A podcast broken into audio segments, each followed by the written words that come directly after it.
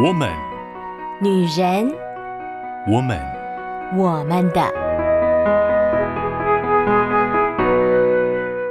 Hello，亲爱的 Pretty Woman，各位好姐妹，我是你们线上的好闺蜜秋雨。时间呢，飞快的过去，我们两个月的抱紧爱情的主题已经走到尾声啦。秋雨在这里呢，先恭喜各位好姐妹，我们前面真的是走过非常多不容易的课题哦。说真的，每一个对话都是一个需要花很多时间去练习、感受，或者是好好的去沉淀、想一想的主题。基本上每一个都不容易。没有哪一个对话是就是一个礼拜就一定可以学会的，基本上是没有的。而且，其实，在书里面我们也会看见哦，这个是啊、这个作者他在带咨商的时候，带着这些夫妻可能反复的练习对话，练习到他们觉得 OK 了的时候，才进入下一个阶段。所以呢，也不可能说啊，我们好像读完这本书，或者是啊，我们能够听到这样子的分享，我们就可以掌握到抱紧爱情的秘诀了。很多时候啊，这一些知识性的内容，或者是别人的经验，它可以帮助我们的是打开我们的心思意念。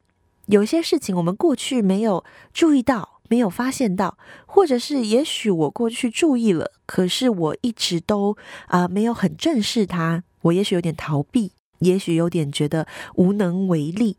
但是现在呢，有人把这些方法、经验整理出来，诶，那我也许可以想一想，在我的亲密关系当中，有什么是啊、呃、我可能没有注意到，我可以尝试做看看的。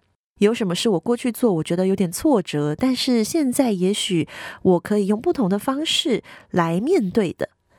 秋雨在啊、分享这一些，无论是 case，无论是自己的经验当中，其实也有很多次失败的经验。所谓的失败经验，就是啊、我很想要带着对方一起来，彼此增加对彼此亲密关系的感受，或者是连结，但是呢，双方并没有真的好好整理好自己，所以到最后。安全感并没有建立起来，反而是呃双方都增加了一些吵架的筹码，因为在呃对话当中不断的就是跟对方表达了啊你怎么样啊我要怎么样，所以他们觉得他们好像有沟通，但其实最后就只是嗯回归平静，然后等待下一次争吵的时候。当然这真的是有一点可惜哦。秋雨其实在辅导嗯许多对夫妻或者是情侣的过程当中呢。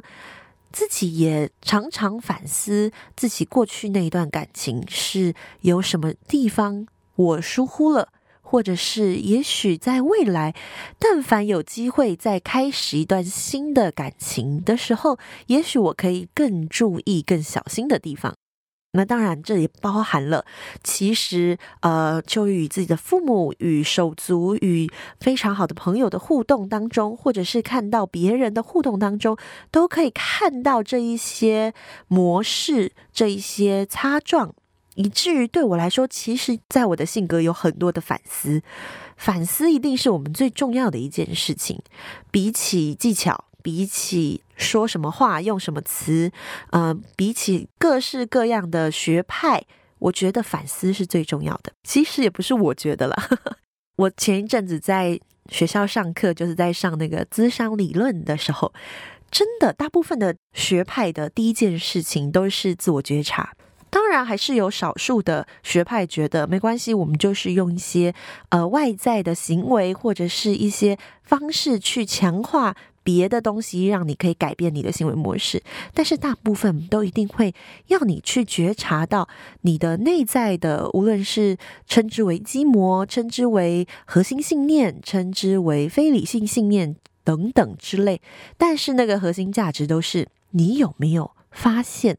在你的这些行为背后，或者是你常常与人发生冲突争执，或者是你常常受伤的背后，有一些既定的模式一直在发生，有一些你没有注意到，但其实你一直常常反复的会让它出来的情绪，那些东西其实真的是影响你所有的关系的关键呢？有一些人常会说啊，我怎么老遇到这样的人？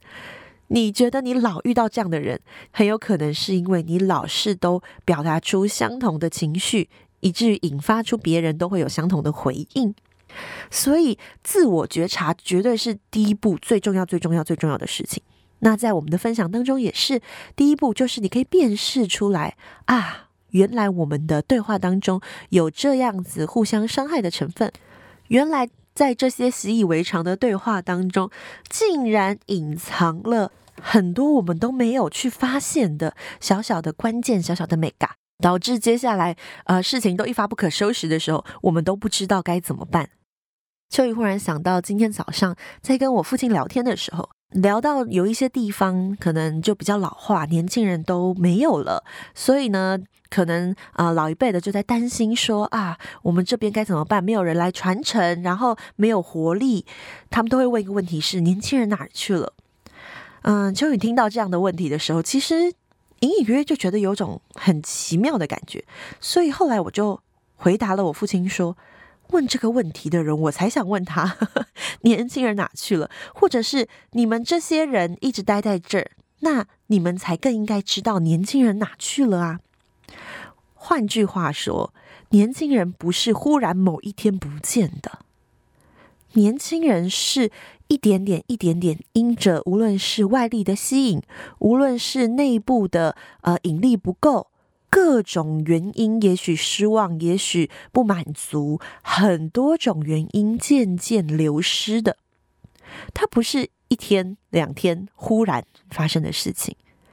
同样的，有一些父母在自己的孩子可能青少年的时候叛逆，他就会问我的孩子怎么了？他怎么突然这个样子？但是一样的。孩子其实不是突然变成的，不是因为呃碰到了一群坏朋友，然后瞬间他的思维完全改变。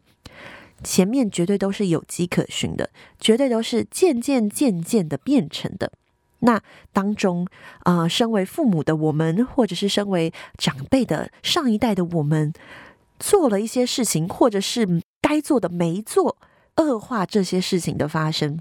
所以，与其问年轻人去哪了，不如问是什么时候开始，年轻人渐渐流失的，在我还没有注意到的时候，所以我得要往回去想，是不是有发生什么事件，或者是是不是某一些时候，呃，有些事情我该做，可是我没有做。同样的，我觉得在亲密关系当中也是，没有任何一个状况会是突然的，所有的争执、冲突、摩擦。都是有迹可循的。那我们该问的是：诶，这是什么时候开始的？是我没有注意到发生了什么事，还是我该接住的没有接住呢？只要我们开始有这样的意念，开始去想，虽然不可能马上就改变，毕竟它也不是呃一下子突然发生的嘛，所以它也不会突然就变好。但是呢，只要脑袋中开始去思考，开始去观察，一定可以在当中发现端倪，然后我们就有突破口，我们就有机会改变现状。经过啊，前面几个礼拜，我们已经不断的用各种层面跟角度，也从不同的阶段性，我们来看重新修复一个关系。除了喊停，除了呃回到崎岖处。并且抱紧了彼此以后，我们更学会创伤与饶恕。而在最后，我们同样要面对一个问题是：OK，我们现在的关系好了，那接下来呢？所以呢，今天我们就是要来为这一次抱紧爱情的主题做一个最后的总结啦。那一样，我们先来听一段短短的，但是很可爱的对话。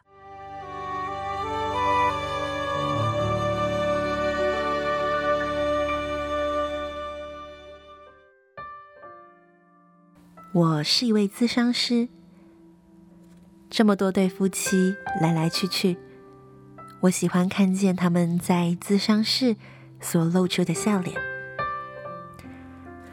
至今，我仍然记得那一个很深刻的问题。小苑，他是我最喜欢的个案之一。他非常的热情，也很努力的改变夫妻的关系。当我问他有没有看见为彼此关系所做惊人的改变，他开心的回答我：“有，我们有很大的改变。”可是接下来，他却有一点点犹豫的问我：“但是我们可以一直保持这种感觉吗？”他虽然觉得和他的先生又再一次找回了他们的爱情，可是他们也好害怕。这个爱情和牛奶一样有保鲜期，也许没有过多久，他们又会为了同样的问题吵架争执。他总觉得没有人可以抓得住爱情，那是无法改变的事实。小苑很害怕，他害怕他们又会回到之前吵架和感觉孤单的情况。这个问题在我的脑海中反复的萦绕着。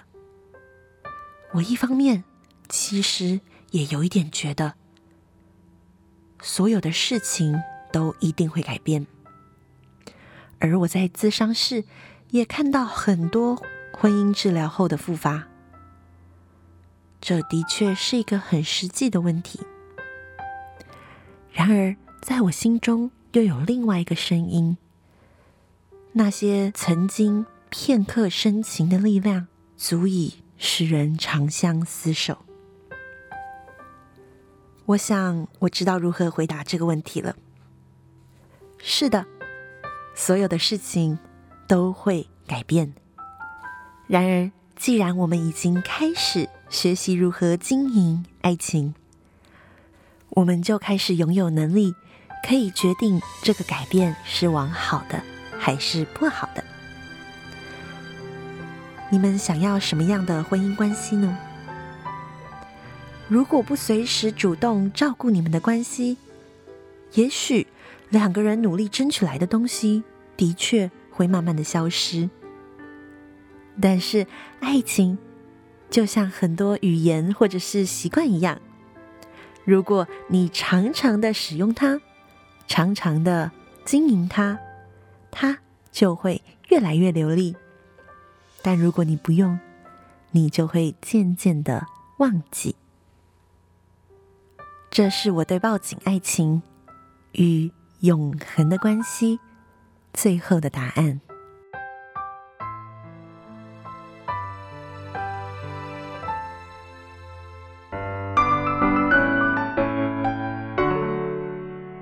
欢迎回到我们的我们的 Podcast，恭喜你已经来到最后一个对话了。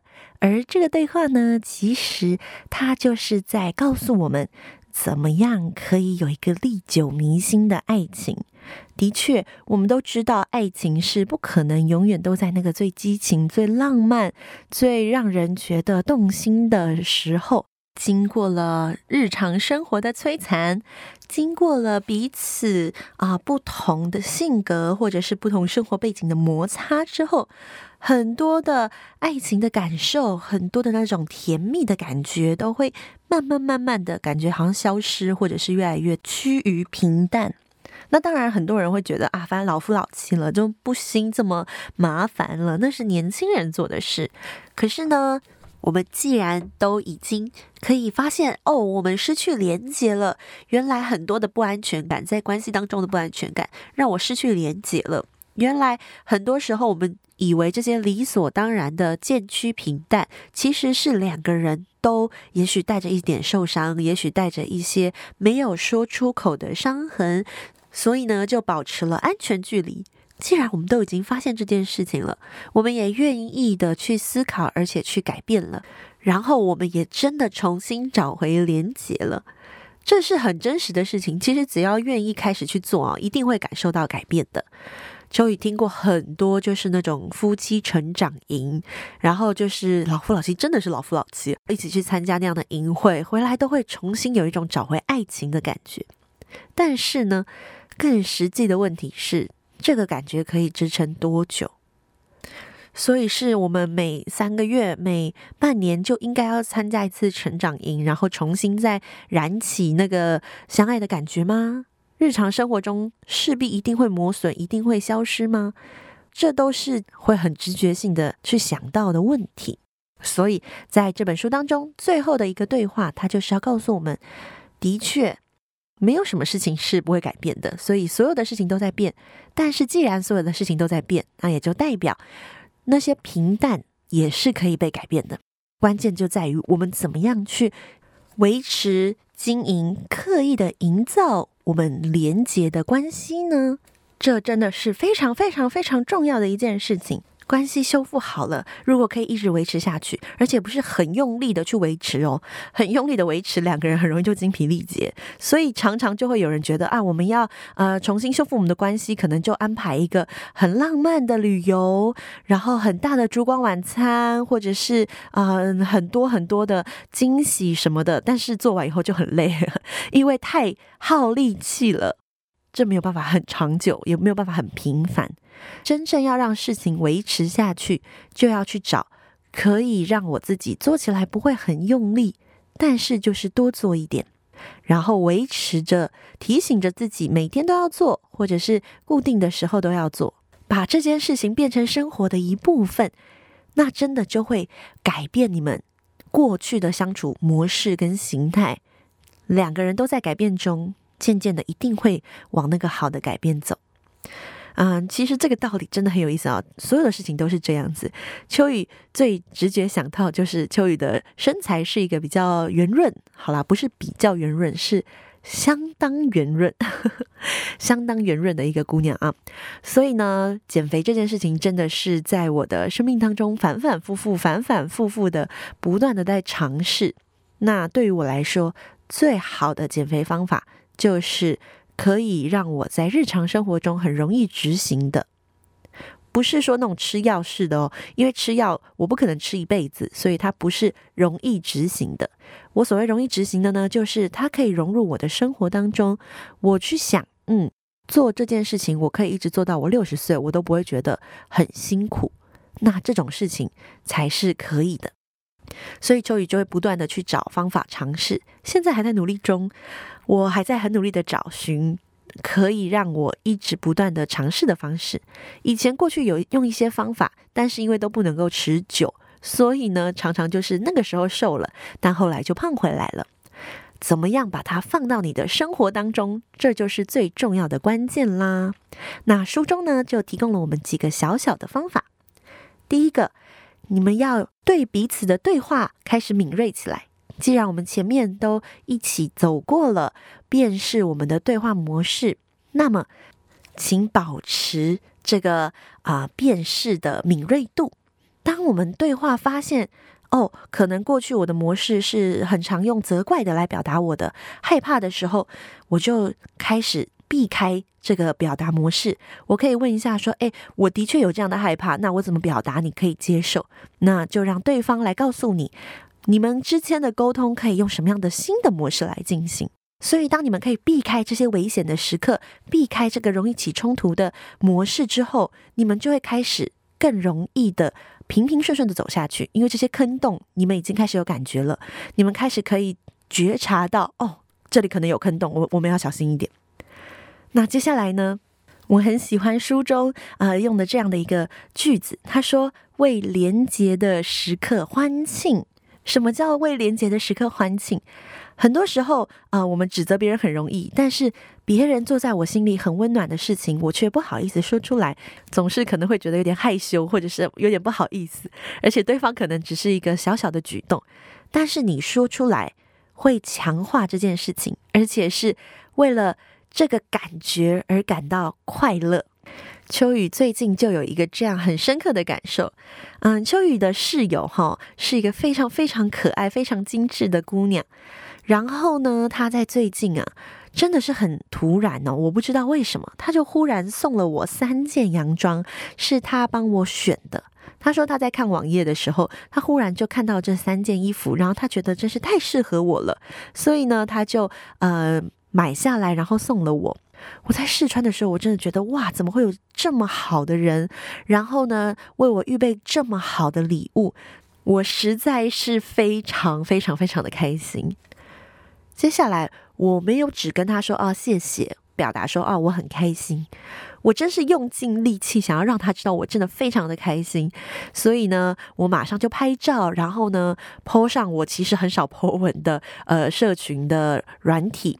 然后，所有给予我回馈的人，我都会告诉我的室友说，他们都觉得这件衣服非常好看。而且在后来隔天，我就直接穿上它，在室友面前，然后呢，我告诉他，我真的好快乐，这件衣服让我有非常非常幸福的感觉。当我这样表达的时候，我会感受到我的室友他。也好快乐，他觉得他做了一件好棒的事情，所以我们两个人的情感有了非常深刻的连结。当我愿意把我内心感受到的温暖跟快乐，很具象化的用我可以想象到的方式去向他表达的时候，我觉得他同样的也接收到了。可能原本没有预期到我会这么快乐，但我真的好快乐哦！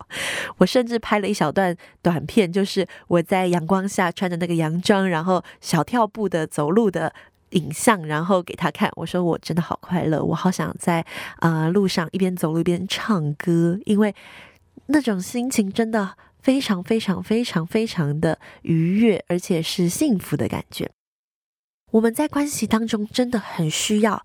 把内心的这种感受很直接的敞开。我们过去有说，你受伤的感觉，你要很敞开的分享。同样，当你被善待了，当你感受到对方在乎你的时候，感受到对方给你的支持、鼓励、体贴、温暖的时候，也大方的让对方知道我收到了，而且我也很开心，我也非常非常的感动。我也很想让你拥有同样的感觉，并不是说我对这三件衣服有很强烈的感觉，我不是说收到礼物我觉得很强烈，而是我收到了这个被爱的感受，所以呢，我也很想让你知道，我也很愿意向你表达这个爱的感觉。为连结的时刻欢庆，这是多么可爱又有画面的一句话。当有一方愿意付出那个温暖、那个体贴的时候，另一方不仅仅只是接受而已，他再次表达出来，所以两个人都可以一起快乐，就一起为这件事情欢庆，一起来 celebrate，来庆祝这个时刻，这是太棒太棒的一件事情了。当你习惯了表达。这个感受的时候，它会成为你生活中的一部分。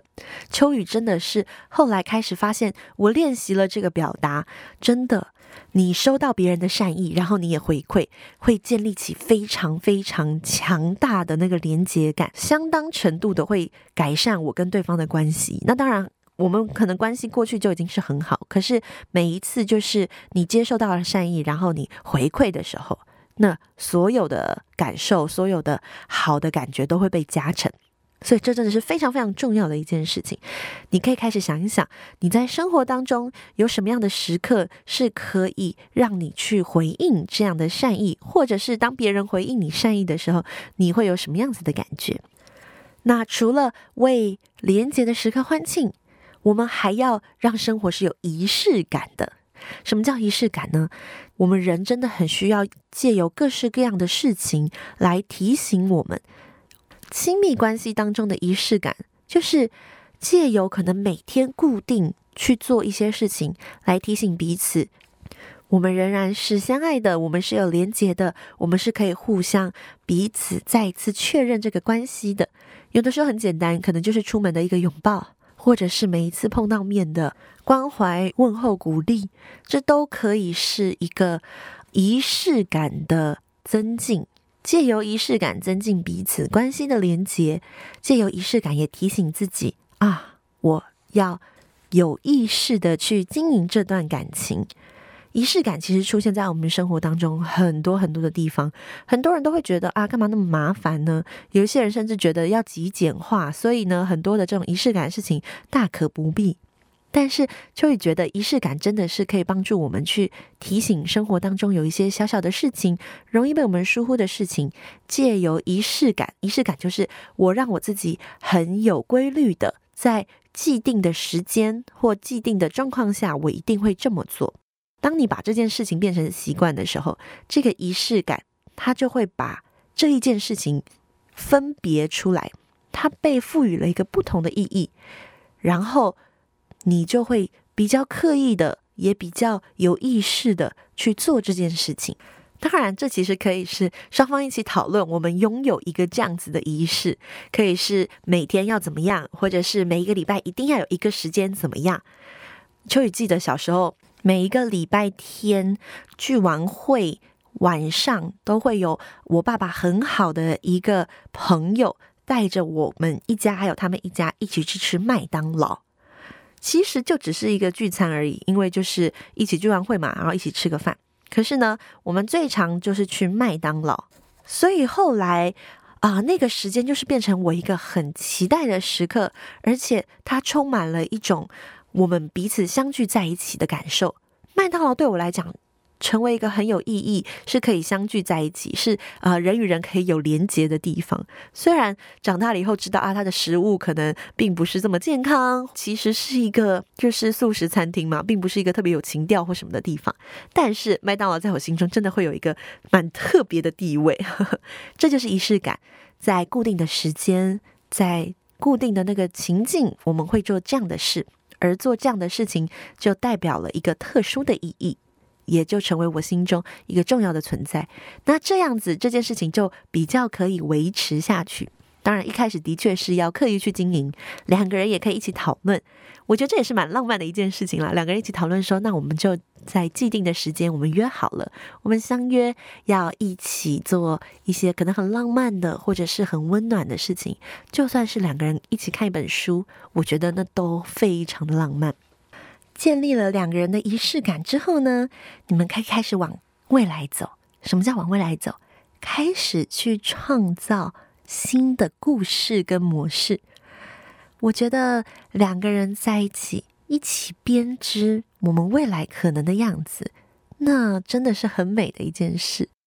也许未来两个人老了以后，可能会是什么样子？我们梦想它是什么样子？我们梦想在三年后、五年后、十年后，我们会用什么样的方式互动？我们可以一起经历什么样的事件？也许我们到最后，我们可能长什么样子？我们可能会彼此互相给予什么样的支持？虽然这好像是谁也不知道的事情，就算聊了又怎么样呢？但是当两个人一起编织。属于两个人的梦的时候，我觉得那真的会带出其实你想不到的那个改变，因为你在想象的是两个人一起的画面，而不是只是想他会怎么样，我会怎么样，也不是一个人自己想，而是两个人一起想。记得我曾经看过一个影片。就是有几对年轻的夫妻，然后有化妆师帮他们化妆，化成他们五十年后的样子，就是老先生、老太太这种感觉。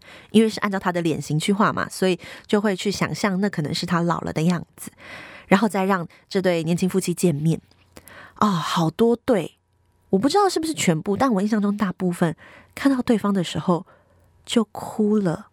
他们哭，然后其实秋雨在看这影片，秋雨也跟着哭。那种五味杂陈的感觉，好像有一点觉得感动，却又有一点觉得好像有点心酸，特别，真的很特别那种感觉。一起编织未来的梦想，一起想象两个人手牵着手一起变老，无论发生多大的困难，手都没有放开。光是这样的念头就有可能影响你们现在的关系。所以啊，鼓励各位姐妹们，当我们这两个月。一起走过了重新抱紧爱情的各个阶段的时候，我们也可以在我们的生活当中，与我们所爱的人一起编织未来美好的故事，一起为彼此的连结欢庆，一起创造更多具有仪式感、具有创意、具有纪念性价值的时刻。盼望每一位可爱的姐妹，每一位好朋友们，都可以。